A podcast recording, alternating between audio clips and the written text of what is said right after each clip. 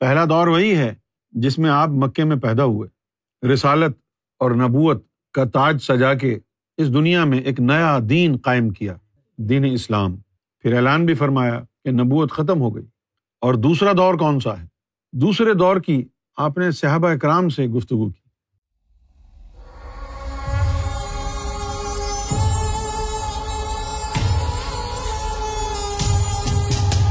محمد رسول اللہ شاہد ہیں۔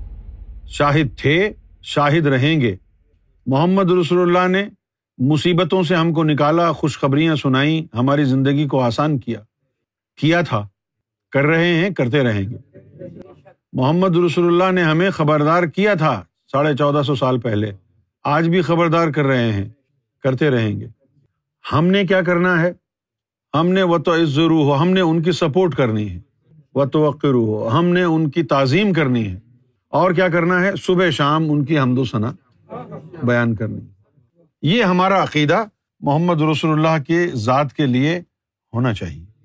اور پھر امام مہدی علیہ السلاۃ والسلام ہو بہو اندر باہر سے محمد رسول اللہ کی ذات ان کے اندر موجود ہوگی۔ یہی چیز ہم نے امام مہدی کے ساتھ کرنی ہے۔ شاہد ہیں امام مہدی بھی، کیونکہ بھائی لوگوں نے تو حدیثوں میں یہاں تک پڑھا ہے کہ ان کا نام تک محمد ہوگا۔ صرف نام ہی ہوگا یا محمد سے تعلق بھی کوئی ہوگا؟ نہیں، نام کا نہیں لکھا، ان میں محمد ہوگا۔ قرآن نے ہمیں یہ کہا ہے کہ ان کے دو دور ہیں۔ ولیل آخرتی خیر القم من الا آپ کا جو دوسرا دور ہے، وہ آپ کے پہلے دور سے بہتر ہے۔ اچھا اب وہ جو دوسرا دور ہے، وہ کیا ہے؟ مولویوں نے کہا کہ پہلا دور مکے کا تھا اور دوسرا دور مدینے کا ہے۔ کیا فضیلت کی بات ہوئی دوسرے دور میں جو پہلے دور میں نہیں تھی؟ کیا یہ فضیلت ہے کہ مدینہ جا کر آپ کو آسانی ہو گئی تھی؟ اس لیے آپ کا دور افضل ہو گیا۔ آسانیاں ہو گئی تھیں، مددگار مل گئے تھے۔ یہ آسانیاں تو اللہ مکے میں بھی دے سکتا تھا۔ اس سے دور کا کیا تعلق ہے؟ یہ نہیں ہے دور۔ پہلا دور وہی ہے جس میں آپ مکے میں پیدا ہوئے۔ رسالت اور نبوت کا تاج سجا کے اس دنیا میں ایک نیا دین قائم کیا۔ دین اسلام۔ پھر اعلان بھی فرمایا کہ نبوت ختم ہو گئی۔ لا نبی آبادی میرے بعد کوئی نبی نہیں آئے گا۔ اور دوسرا دور کون سا ہے؟ دوسرے دور کی آپ نے صحابہ اکرام سے گفتگو کی۔ جب وہ امام مہدی کے بارے میں صحابہ اکرام پوچھتے تھے، تو حضور صلی اللہ علیہ وسلم ان کو امام مہدی کے بارے میں وہ چیزیں بتاتے جو ان کی ذات سے تعلق ہوتا تھا جن کا۔ تو اب صحابہ کرام یہ پریشان ہوتے اور پوچھتے کہ یا رسول اللہ، ہم تو آپ سے امام مہدی کی بابت پوچھ رہے ہیں اور آپ ڈسکرپشن اپنا بتا رہے ہیں۔ تو کیا اس کا یہ مطلب ہے کہ آپ خود ہی امام مہدی بن کے واپس آ جائیں گے؟ اب حدیثوں میں کیا لکھا ہے کہ جب صحابہ نے یہ کہا، کہیں ایسا تو نہیں کہ آپ خود ہی مہدی بن کر کے آ جائیں گے؟ تو حضور مسکرائے، لیکن خاموش رہے۔ مسکرائے کیوں اگر غلط بات کہی تھی انہوں نے؟ یعنی بلفاظ دیگر یہ کہہ رہے ہوں گے، چپ رہے، بولے متی۔ مسکراہٹ تو یہی بات ہے نا بھائی، کہ سمجھ گئے ہیں یہ؟ اگر غلط بات کہی ہوتی، تو حضور مسکراتے تو نہیں نا؟ یہ دوسرے دور کی نشاندہی کرتا ہے۔ امام مہدی علیہ السلاۃ والسلام کا اس دنیا میں تشریف لانا، یہ نبی کریم صلی اللہ علیہ وسلم کا دوسرا دور ہے۔ اب سوال یہ پیدا ہوتا ہے کہ محمد رسول اللہ کا اس دنیا میں دوبارہ تشریف لانا دوسرا دور ہے تو اس کا کیا مطلب ہے؟ وہ ڈسکس کرنا چاہتے ہیں۔ تو محمد رسول اللہ کے دوسرے دور سے مراد کیا ہے؟ امام مہدی جن کو ہم محمد رسول اللہ کا دوسرا دور کہیں گے، تو کیا نبوت اور رسالت امام مہدی کے اندر آ گئی ہے؟ نہیں۔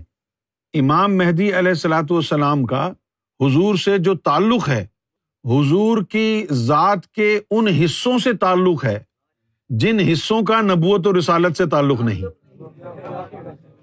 نبی کریم صلی اللہ علیہ وسلم کی جو روح مبارکہ ہے، وہ روح مبارکہ، وہ نبی ہے، وہ رسول کا مرتبہ والی ہے۔ اس روح کے لیے آپ نے فرمایا تھا کہ ہم اس دنیا میں آنے سے پہلے بھی نبی تھے۔ یوم ازل میں بھی وہ روح مصطفیٰ، روح احمد، نبوت اور رسالت پر فائز تھی۔ امام مہدی علیہ السلاۃ والسلام کے اندر نبی کریم صلی اللہ علیہ وسلم کی جو موجودگی ہے، جس کی وجہ سے دوسرا دور کہا جا رہا ہے، وہ موجودگی آپ کی جو روح مبارک ہے، اس کے دوسرے حصے سے ہے، جس کا یوم ازل سے، یوم محشر سے تعلق نہیں ہے۔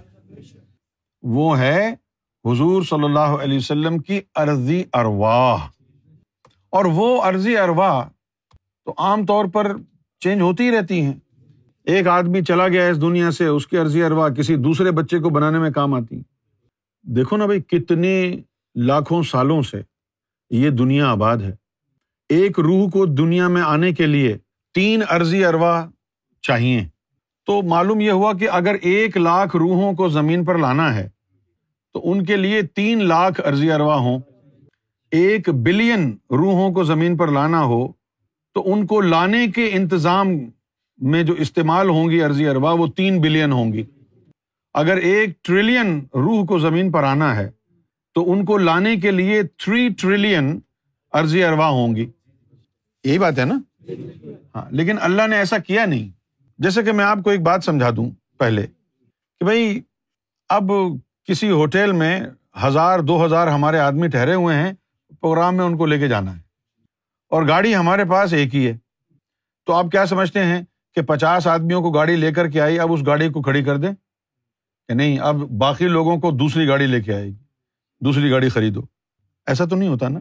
یہ ایک گاڑی میں بیٹھے پچاس لوگ آ گئے، ان کو چھوڑ کے وہ واپس چلی گئی۔ پھر نئے لوگ اس گاڑی میں آ گئے جو باقی تھے۔ پھر ان کو چھوڑ دیا، پھر یہ واپس گاڑی چلی گئی۔ پھر اور لوگ بیٹھ گئے، ان کو لے آئی، پھر یہ واپس چلی گئی۔ جس طرح ایک گاڑی کا، ایک وہیکل کا، ایک جہاز کا، ایک کشتی کا کام ہوتا ہے ٹرانسپورٹیشن کا، کہ ایک مقام سے دوسرے مقام پر لوگوں کو لے کر جاتی ہے، یہی کام ان عرضی اروا کا ہے۔ یہ ہمارے لیے ایک ٹرانسپورٹیشن کا ذریعہ ہے۔ کہ ان تین عرضی ارواہ نے اوپر سے جو آئی ہے، اس کو ہوسٹ کیا ہوا ہے۔ جب یہ واپس چلی جائے گی روح، تو بس وہ ہوسٹ اب کسی اور کرایہ دار کو لے کے آئے گا۔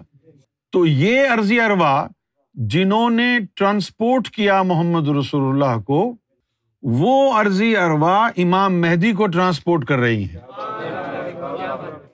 اور حضور صلی اللہ علیہ وسلم کی ذات میں نبوت اور رسالت کا جو مقام اور مرتبہ جس آپ کے وجود کو حاصل ہے، وہ آپ کی روح مبارک ہے۔ روح احمد، وہ روح احمد، اس کا امام مہدی سے تعلق نہیں ہے۔ وہ روح احمد وہاں موجود ہے مقام محمدی میں۔ امام مہدی کے وجود میں ان کی اپنی ذات ہے، لیکن ان کا جو جسم ہے، اس جسم کی تشکیل حضور کی عرضی اروا سے ہوئی ہے جنہوں نے حضور کے وجود مبارک، جسم مبارک کو بنایا تھا۔ اب یہ جو دوسرا دور اور افضل دور ہے، یہ افضل دور کیوں کہا گیا؟ کہ ان عرضی اروا کو پہلے صحبت حاصل تھی کسی اور روح کی اب صحبت حاصل ہو گئی ہے کسی اور روح کی۔ آگے آپ سمجھیں۔ پھر عرضی ارواہ کے علاوہ امام مہدی علیہ السلاۃ والسلام جو ہیں، وہ ایسی جگہ سے تشریف لائے ہیں کہ جہاں نہ عرضی اروا ہوتی ہیں اور نہ ہی وہاں پر لطائف ہوتے ہیں۔ تو اب امام مہدی کے جسم مبارک میں عرضی اروا تو ہو گئی نبی پاک صلی اللہ علیہ وسلم کی۔ تو لطائف کہاں سے آئے ہیں؟ یہ بڑی دلچسپ بات ہے۔ وہ دلچسپ کیوں ہے؟